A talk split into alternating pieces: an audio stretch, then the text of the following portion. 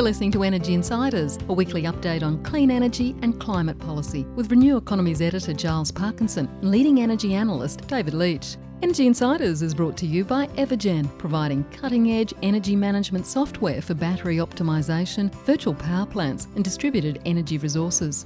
And Pylon, helping solar installers and retailers design high resolution solar proposals in minutes.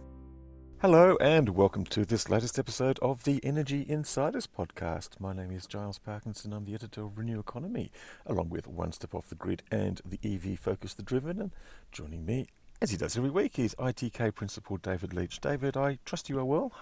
Giles, I'm well uh, and keeping track of the uh, politi- politics at the moment. We've got a, um, uh, uh a, a, a lot to talk about, I think, don't we?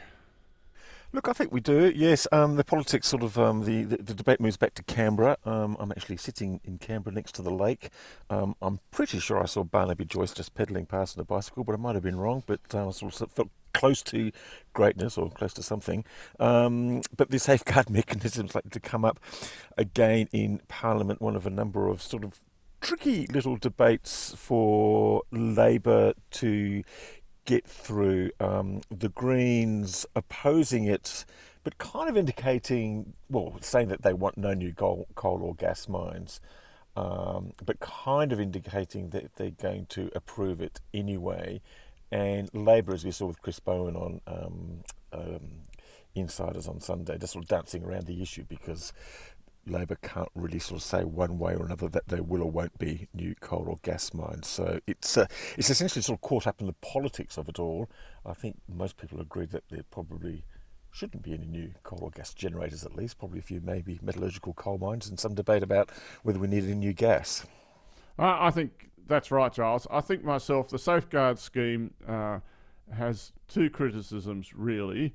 The the first is whether in fact the penalty price is actually high enough to really encourage uh, companies that are subject to it to actually pursue activities beyond buying credits. And, you know, it's kind of when you've got gas producers making up a lot of the uh, companies that are in that uh, safeguard scheme, then you kind of wonder what's the point of whether they emit anything at the point of production or not. you know, when uh, the gas is all going to get shipped overseas or the coal and burnt and create, you know, scope three emissions that are that are that are orders of magnitude higher than what they're actually preventing in the production. So that's sort of one philosophic debate. Uh, and I've a lot of sympathy for the Greens on that point. But you ask yourself, but politically, it's impossible, I think, in this legislation to have new coal and gas plants banned. I'd like, to, I wish that was not the case, and we're a lot closer to it than we were years ago. But it, you really couldn't have that and not and expect to retain office. I don't think if you're the Labor Party, uh, just completely realistically this year anyway uh, but you can start moving the ground. The second thing, though, is in the car in the scheme is is the safeguards. What could the Greens get? They could get, I think, uh, myself, a, better better uh, carbon credits, carbon farming, and all of that sort of. Uh, there are still a lot of serious questions, despite the sub Chubb review about that, and I, I think that could be uh, cleaned up further. And I've always been a fan of uh, this idea of using uh, renewable energy certificates (LGCs) uh, to be able to satisfy your safeguards uh, liability so that we could get some further promotion of that and maybe uh, continue to get push the price signal for new renewables up to the point where we can actually get some started because this year there haven't been many have their Giles. No, they haven't. And look, I, am quite sympathetic with that view too, as well, with the, um, the, with the use of the LGCs, which would actually sort of cause more wind and solar farms to de- be developed, rather than investing in projects, you know, such as farmers promising not to cut down trees they might not have ever intended to cut down anyway. And, and that question about the credits really is a very serious one. I mean, you know, there's all sorts of great debate about it, but I mean, unless it's seen to be, you know, of the utmost integrity, then there's always going to be doubt about it. And the debate now is coloured by the fact that, you know, we are pushing towards already 1.5 degrees and we need to have serious policy. So it's tempting to think, look, something is better than nothing, but really we're at the stage now we need to have something that's actually really, really biting and really needs to achieve the outcomes we desperately need to keep the environment safe. Um, on your point, David, I'd just also like to point out um, Ketan Joshi did a very uh, detailed analysis, about 2,000, 3,000 words, on the safeguard mechanisms, and it is very unsettling reading, it's just sort of really a warts and all analysis um, uh, about the implications of what it doesn't do, and I think that's worth reading, and, and, and it's why I'm very, uh, like you, sympathetic of the Greens pushing Labor as hard as they can on this. As for the projects, no, not much going on really at all, David. We haven't. Um, I think we got a press release last week about um, a new wind farm being built in Queensland. I can't even remember what the name of it is. It's about 150 megawatts. But really, in terms of new construction, there seems to be this massive pause at the moment. Um, we did see in the Energy Statement of Opportunities um, update from AEMO that um, some developments, such as the big battery, the Waratah battery, uh, the super battery, has eased the near term concerns about reliability breaches in the major states. Um, some of the issues have been pushed back five or six or seven years. Probably not a major issue until the end of the decade, but that's what the ESO is designed to do. It's basically designed to highlight where the opportunities are to invest. So yeah, so on on some data, we're still running, as far as I can see, at about a 32% share of wind and solar in the total energy mix of the NEM. Uh, which is up uh, uh, significantly from last year, about five percent. Um, and and uh, but uh, we've actually passed the peak period seasonally for solar uh, solar production now. It's starting to drift off again, and wind is also weak. So we're starting to move into that uh, winter phase where coal and gas get uh, uh, the upper hand more in the pricing negotiations. We've seen, nevertheless, futures prices come down, drift off a little bit. So mainly, I think, because the gas prices, you know, stuck around the fourteen dollars mark now and probably going to stay there forever since that's what the government's told everyone the price has to be.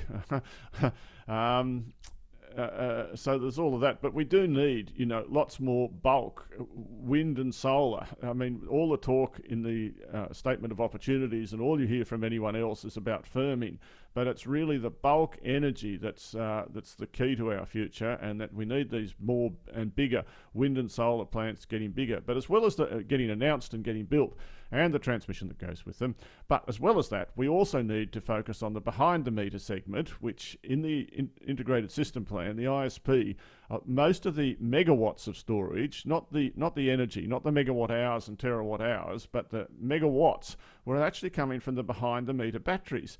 And this in statement of opportunities, we didn't see a single word about behind the meter, and that's because the statement of opportunities hasn't got round to thinking about behind the meter and how it fits into the overall plan yet. It's still a leftover uh, piece of uh, a document that really only looks at things from one point of view. That's the utility uh, big side of things. But we need to understand are all the small batteries being putting in at the household batteries at the rate uh, that we want? And if they're not, what can we do to move that along? Well, that's a very interesting point, David. And um, uh, there's actually a few comments there in response to the ESO about the fact that it doesn't actually include the um, electric vehicles um, opportunities that will come, probably not so much now because there are not enough cars on the road, but there will be hopefully in the next three or four or five years. But that also does not figure at all. And I think Tim Buckley um, from Climate Energy Finance made that very point. David, I'm just talking about sort of capacity on the grid and um, and behind the meter. I'm wondering if it's worth actually moving to our interview guest for this week. We recorded early this morning an interview with um, Jack Curtis from the new software company Neara, which has just completed a rather interesting investigation into the capacities of our major networks with some surprisingly good news, which um, which talks of increased capacity uh, both at large and small scale. But let's have a listen to Jack Curtis from Neara.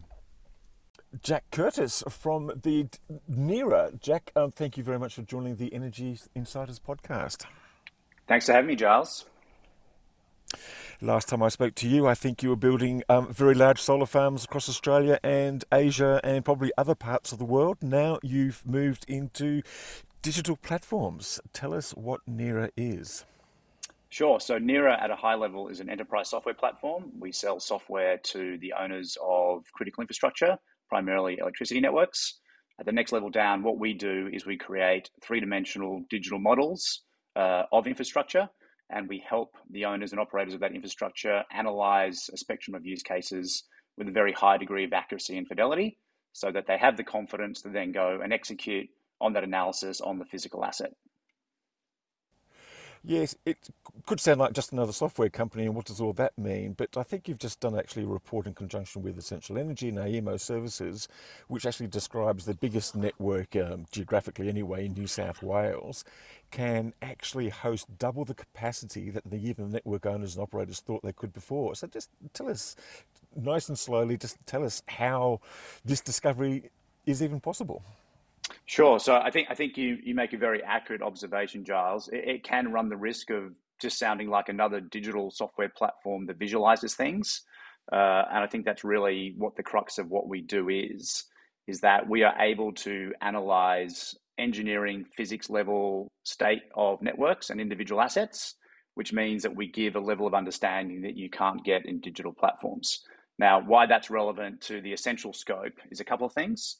Uh, so at a, at a kind of simplified level, all electricity networks are rated at a certain temperature, which influences the amount of current that you can run through the lines.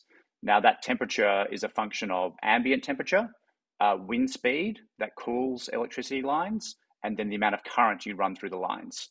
Now, why they have those ratings is that if they run too hot, then conductors sag, and that creates safety and risk issues. And so to date, electricity networks like Essential that have to model 1.4 million conductors haven't been able to analyze each individual conductor for what the ambient temperature is, what the wind speed is, and what the current it could take. And so, in the absence of having a software platform that can analyze every single individual span, but then equally importantly, understand how they all interact together on an ongoing basis, they have to make very crude conservative assumptions around the heat rating for each conductor. And so when you're obviously introducing big safety risk issues, if you don't have a very good understanding, you have to take a very conservative approach. And so what we've been able to do, working with Essential, is identify to a much greater degree of precision what each conductor line rating could be or should be. And that means they can remove the conservative uh, assumptions around each individual conductor but also how the network is optimized as a whole. This seems quite extraordinary. So you're talking about it can actually host double the capacity that it had um, um, estimated previously, and does this, does this apply equally to large-scale um, installations such as wind and solar and storage, as well as rooftop um, installations and other distributed energy? That's exactly right. And so it pretty much unlocks a lot of capacity that couldn't be deployed or made available for everything you just described. Uh, and now its ability, and remember, this is just with software analytics. So it's not like we're investing millions of dollars in network augmentation. This is just helping them utilize more of their network more efficiently and make it more available to large scale generation, to distributed generation. It pretty much changes the game around network access. Uh, Jack, it's going to be a, a, fairly complex topic, I guess, and, uh, for a lot of our audience. But um, I, I, as Giles said, if I just take the easy part first, one of the uh, debates is about how much rooftop solar can be connected to networks uh, without causing voltage issues. For instance, that is too much rooftop sol- solar causes the voltage to go up where it is. Yep. And uh, in a network that's designed to run one direction and now it's been asked to run in the other direction, there hasn't doesn't seem to have been that much evidence of that in in reality, but nevertheless, it's an issue that's constantly talked about. How does your software fit into that story? Yeah, it's a very good point, David. And so I think when you think about how to solve network constraints at a holistic level, there are three real buckets to it. The first one is we're still going to have to build new transmission infrastructure, so projects like HumeLink. So how can we do those more efficiently and cost effectively? The second one is how can we make the existing network more available? And so that's the work we've been doing with Essential. And the third one, to your question, is how do we improve the bilateral visibility on distributed generation assets? And so that's really the next topic that we're looking to tackle. Because as you correctly point out, right now the challenge is that network utilities uh, are relatively blind as it relates to the interactivity between electric vehicle chargers or rooftop solar. There are a number of companies looking to solve that challenge of bilateral visibility. Uh, we are working with the networks to identify what is the best solution to you know, solve that. And then once you have that, how do you then show an integrated network model, which isn't just, all right, maximizing the existing distribution network, but also is maximizing how that distribu- distributed generation operating envelope can interact with it. Thanks. And I, I, guess my next question is there's obviously historically been a lot of uh, network so- software, and the name of it will come to. Um, come to mind in a second. We also don't have really, in terms of uh, point of presence metering, time of use metering is still very inadequate in Australia because uh, because um, uh, uh, uh we, the AEMC set up this power of choice thing, which basically just meant that uh, nobody chose to put meters in. Um, yep. And we also have at the transmission and higher level power system modelling, of which I think AEMO PSCAD is the kind of thing that we talk about.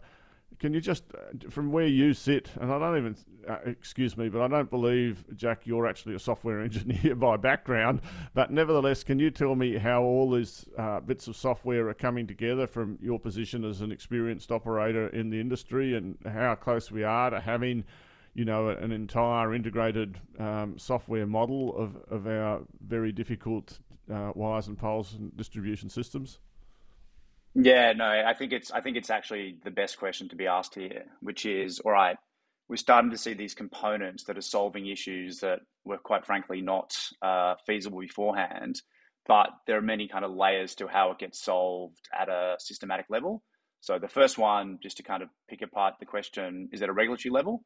Um, currently, there are definitely constraints in the regulatory environment as it relates to how mainly retail level distribution uh, generation can be utilized. So I think that's certainly part of the puzzle. I think the second part is, as you point out, there has been a myriad of software solutions that um, address individual components of the problem. And so the software you mentioned, PLS CAD, that's extremely good at modeling individual assets uh, but if you're looking to simulate something at network wide scale at high velocity with the same degree of engineering functionality as PLSCAD, that's been difficult to date. Uh, and so our view is that there's not going to be one platform that rules them all, um, but you need to have a platform that has a degree of disruptive core functionality and the ability to integrate well with other solutions that are part of the puzzle. And so a very specific example is electrical modeling. That's not a core functionality in our platform. That's something we're currently exploring what is the best input to integrate. But ultimately, what you do need, and I think this is the most important part of it, is one platform that can surface all functionality in a holistic way and not in a kind of myopic, quarantined way. Uh, and so you can make the best weighted average decision across all inputs, whether it's existing network, whether it's distributed generation assets, whether it's other aspects from a software functionality point of view that need to be incorporated. And, so I'm going to diverge away a little bit away from uh, what Neara actually does here. But although before I do, can I ask? You mentioned that. I mean, how many networks would be your customers here in Australia out of the what do I think there are 1, 2, 3, 4, 5, 6, 7, 8, 9, 10, 11, 12, 13 odd uh, electricity networks in, in, in the NEM. Uh, are you working with a number of them? Yeah, we're at a point now where we're probably about 60%, 65% of the market. So in New South Wales, Ausgrid, Essential, Endeavour, Transgrid are all major customers.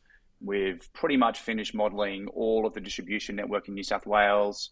In Victoria, United Energy, Powercor, uh, customers in South Australia, um, SA Power Networks in WA, Western Power. So we're at a point now where and as you know, it's quite difficult um, to drive, you know, systemic adoption of something new in an industry that is operating critical infrastructure. And so we believe we're at a point of adoption now in this market where starting to bring it all together at statewide levels and even potentially the national level is both feasible. Um, I think that was also evidenced by uh, the participation of AEMO services um, in this topic. They are keen to see how innovation like ours can be used to enable their policy.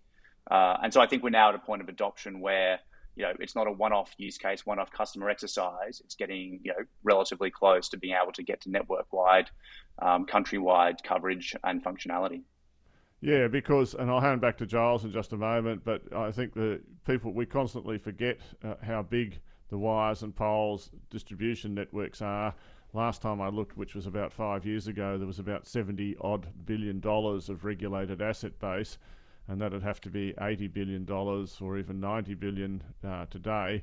And that's the biggest part by value of the electricity system. But just also looking at your success in Australia, you said, has taken you overseas. Uh, are you focusing more on the United States or, or in Europe at the moment? There's a lot of utilities in the USA, that's for sure.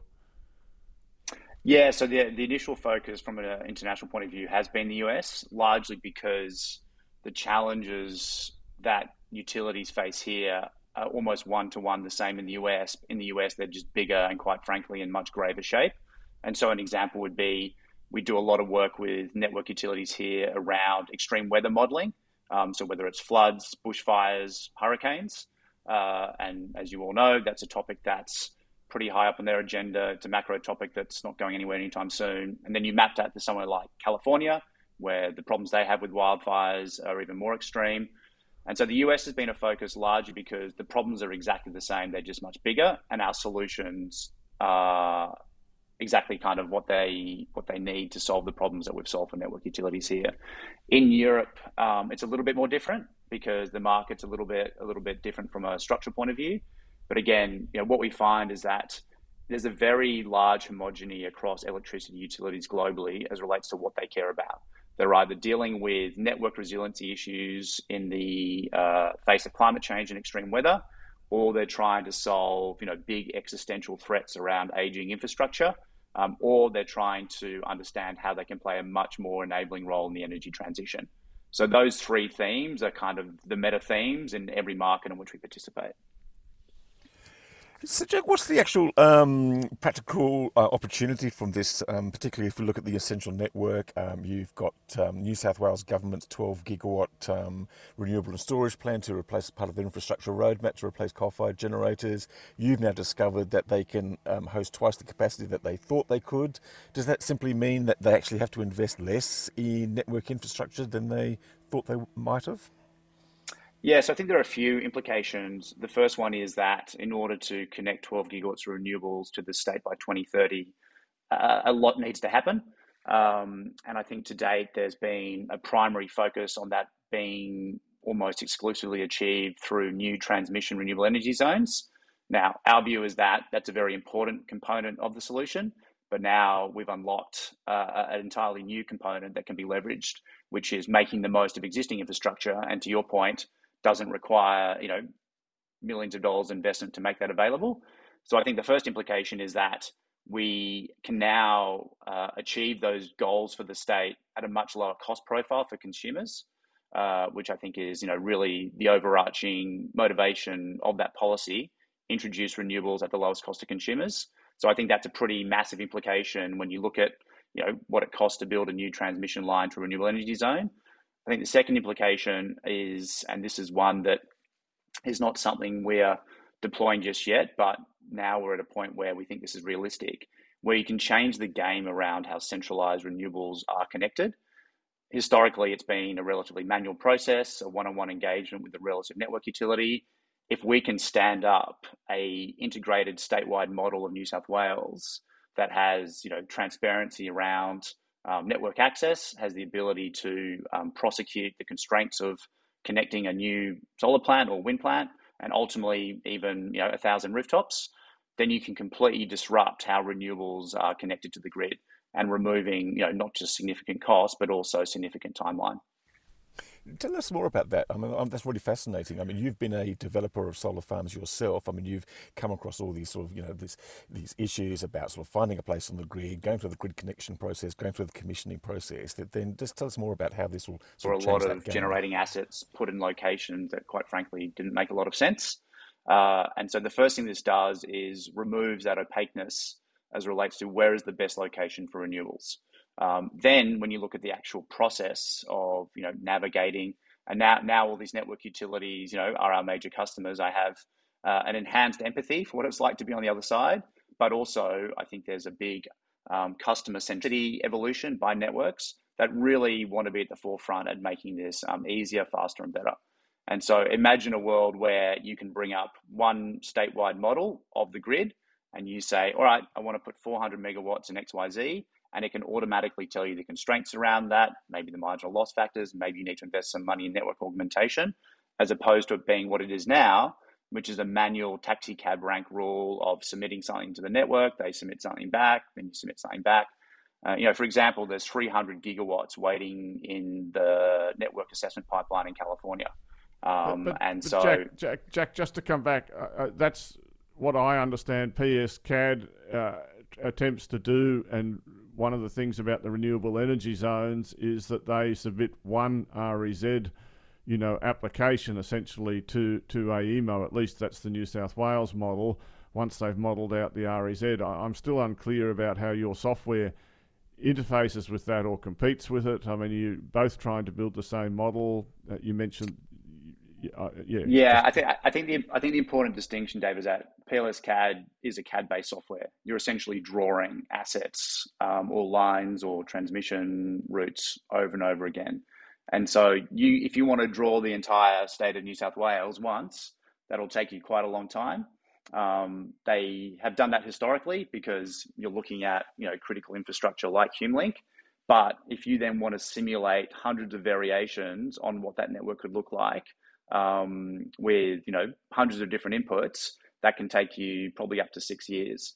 Uh, whereas in our software, it'll take you less than a day. And so I think the distinction is you can draw something once and have a steady state baseline. If you have enough time, you can draw that in PLS CAD.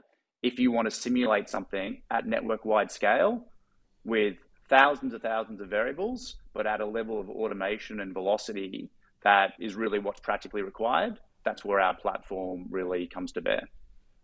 And I'll just ask this one question, and I won't even understand the answer, and I'm not sure our listeners really care. But uh, I mean, things like like like transients and harmonic stuff, and and you know, uh, p- potential for going the electricity flowing through a different set of wires, you know, fault management and all that sort of thing.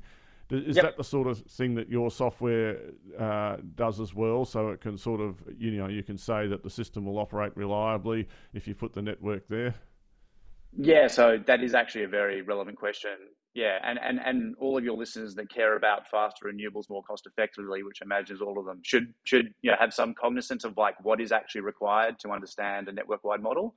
And so that is an input that we would integrate. Um, think about it to have a holistic network wide model, you need to understand all the mechanical physical characteristics, which is the core functionality of our platform. And you need to pair it with everything you just described, David, which is something that we've decided not to build, but integrate. But ultimately, you need to be able to surface it in one platform that can optimize across everything. And, and, and that's really, you know, when you think about the role we're playing here, we're solving half the functionality equation, but we're solving almost as importantly the ability to surface all relevant inputs to make high velocity, very accurate decisions with thousands of variations over and over and over again. Now, if you want to draw it once, you can draw it in a CAD based software. If you want to simulate, you know, the day to day variations of thousands of different inputs, that's where our platform really um, demonstrates its strengths. I'm still just sort of chewing on this uh, concept of enhanced empathy um, on part of the networks and the market operators and the regulators and everything. I think I think there's, I think there's a few developers just sort of chucked in their cornflakes when you mentioned that. But um, anyway, um, well, you, remember, Giles, I was one of those developers, so you, you know I come to this this conversation with you know empathy on both sides. Uh, it's terrific. Um, it's fascinating, isn't it? That um, you know basically we're discovering all these things about our existing network. You just go back six or seven years ago and you got people say, well, you couldn't possibly have more than 10% renewables on the grid. And just before the Tesla big battery went in, well, you can't have a battery of more than a megawatt on this. Um, see, see, see no, no, no prospect of that, said one very, very senior engineer. Now we're discovering yep. um, that not only can batteries be very big, they can be very useful, um, and they can probably yep. do replicate all the services. Now we're getting your software. I mean, gosh, how far we, how far can we go? I mean, it's just, it's just fascinating this, this, uh, this whole um, transition to sort of smart software and this sort of deep dive and finding out, geez, we've actually got a really good grid which actually can do all these things, I had no idea it could do. It's exactly right, and I think I think it is. You know, in defence of the of the empathy comment, which you know I I have empathy for as well. I think there's a few things. One, you know, I think it's sometimes underappreciated that network utilities are responsible for keeping the lights on, and so you know that that's that's a non-trivial role, and to ensure that's the case, they have to you know make very very critical risk-free decisions around how the network is managed. I think the second thing is that you know in the absence of innovation, some of these things just weren't understood and couldn't be understood.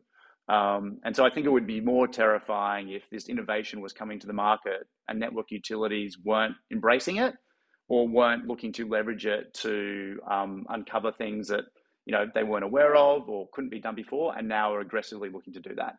And so I think that would be that would be a dismay if it was like, all right, we could do all these things, and they're like, no, we're still going to manage it as we always have. I think you know what we've seen is a very very proactive push and adoption by network utilities to take technology um, and make the role that their network can play in critical things like the energy transition uh, far more compelling.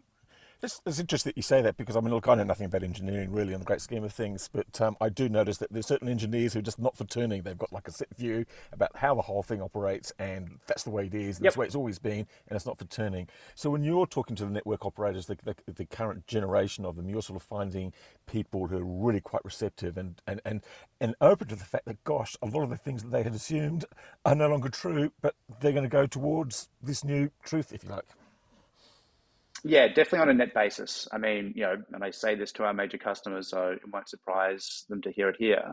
They're, and they have a high self awareness around this, right? They know there are anachronistic kind of sentiments, you know, within some parts of network utilities.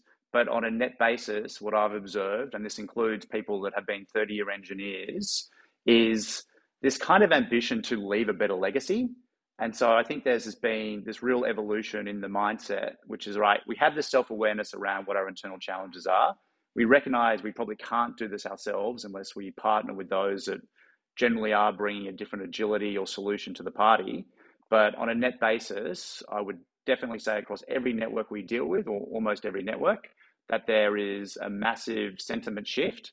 Um, and even you know losing some of the ossified behavior of the past, which is no, it can't be done. And, and I'm just going to put my hand up one more time for networks in this respect. If the cost of installing rooftop solar in Australia is about half what it is in the United States, uh, I think, very, very roughly. And it's the willingness in the end, whether they wanted to do it or not, of networks to actually allow rooftop solar to be connected so easily that has helped to keep that actual cost down and make Australia the world leader in, in rooftop solar, and therefore the opportunity to integrate with uh, and build a completely different or better better system than uh, most other grids in the world have by having more power consumed closer to the to the to, to where it's consumed is is terrific. Jack, I think that's been a very interesting discussion. I think if we if we keep talking, we'll get overly technical.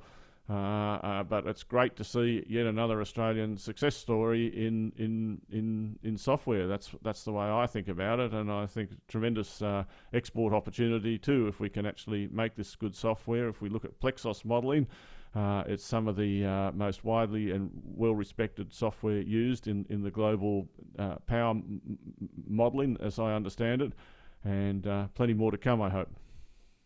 Yeah, no, thank you, David. I couldn't agree more, and uh, appreciate you guys making the time for this morning. Yeah, thanks very much for joining us, uh, Jack. Um, uh, really appreciate it. Thanks again, guys.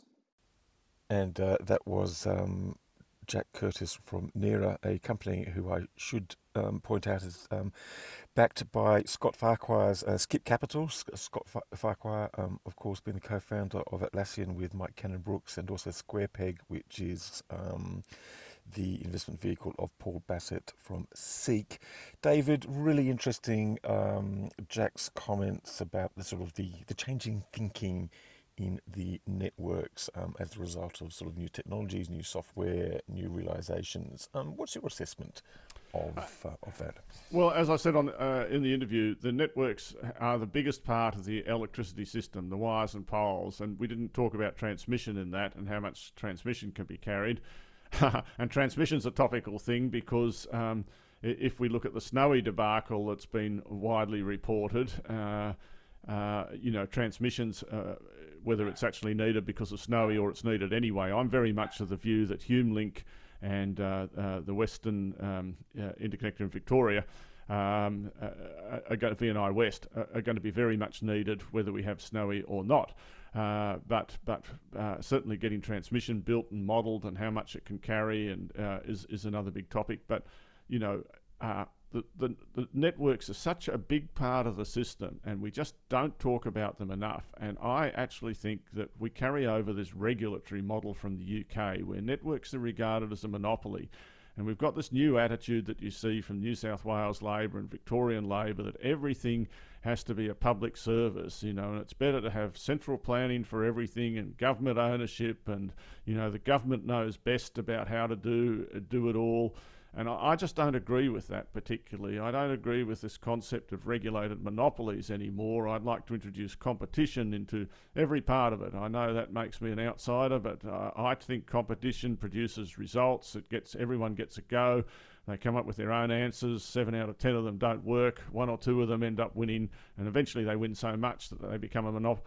And then you've got to re-regulate. But my, my, my, my, point is that um, networks, uh, uh, because of the way they are regulated, we, we have difficulty getting community energy up, up and running properly. Uh, there's not that much incentive really to uh, do things better because, in, in a sense, they get uh, revenue based on, on their asset base and their costs. Uh, and yes, they have to be efficient, but it really doesn't do much for innovation, that regulatory model. Yeah, interesting too. And uh, look, you mentioned a couple of things there. One, snowy hydro. Um, we've reported quite a lot in the last week about that, and we've heard the revelations um, about all the problems in the tunnels. Um, so, a um, bit of a hat tip out there to Ted Woodley, um, who's been key to some of these investigations and unveiling many of the problems within um, Snowy Hydro and the Snowy 2.0 project, um, and also the delays to Kurri Kurri as well, gas generator.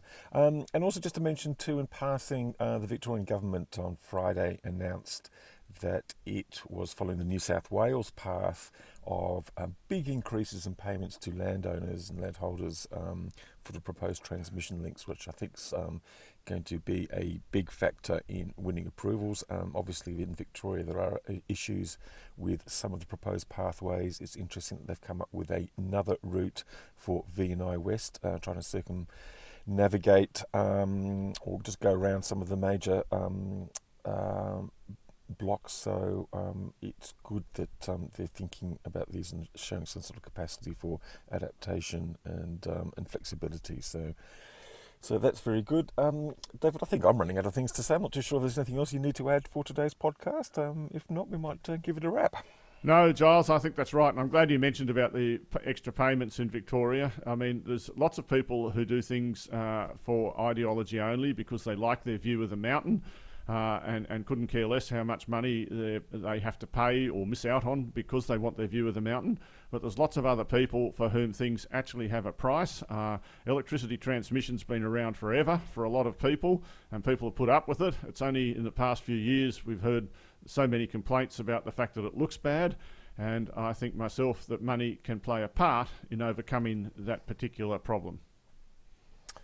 Indeed. Okay. Well, look, that's a wrap for this podcast. Well, I'd just like to thank Jack Curtis from Neara um, for joining us. Um, really interesting conversation about the capacity of networks and the uh, the uses of advanced software. Um, just like to point out that the Driven podcast has resumed. Um, we've started off with an interview with Rob Robert Llewellyn from Fully Charged, who are about to host their first big Australian EV conference um, in Sydney on the uh, weekend of March 11 and 12, and it's going to be quite huge. So if you've got any vague interest in EVs, get along there. Um, I and most of the rest of the team from the Driven will be appearing in some capacity or another. And apart from that, um, we'll be back possibly later on this week, if not first thing next week, with another issue of the Energy Insiders podcast. And thanks, of course, to our sponsors, Pylon and Evergen. And we wish you a very good week. Bye for now. Energy Insiders was brought to you by Evergen the market leading renewable energy software business that optimises residential and commercial solar and battery systems. Evergen enables large numbers of systems to operate as a single fleet, so network operators can use them as a virtual power plant, generating significant value for consumers, network operators, and the energy system as a whole. Evergen software is powering the energy system of the future. Energy Insiders was also brought to you by Pylon. Pylon provides easy to use solar design software for installers and retailers with pay as you go pricing, no monthly cost, and no lock in contracts. Join Australia's top solar companies who trust Pylon to design high resolution, CEC ready solar proposals.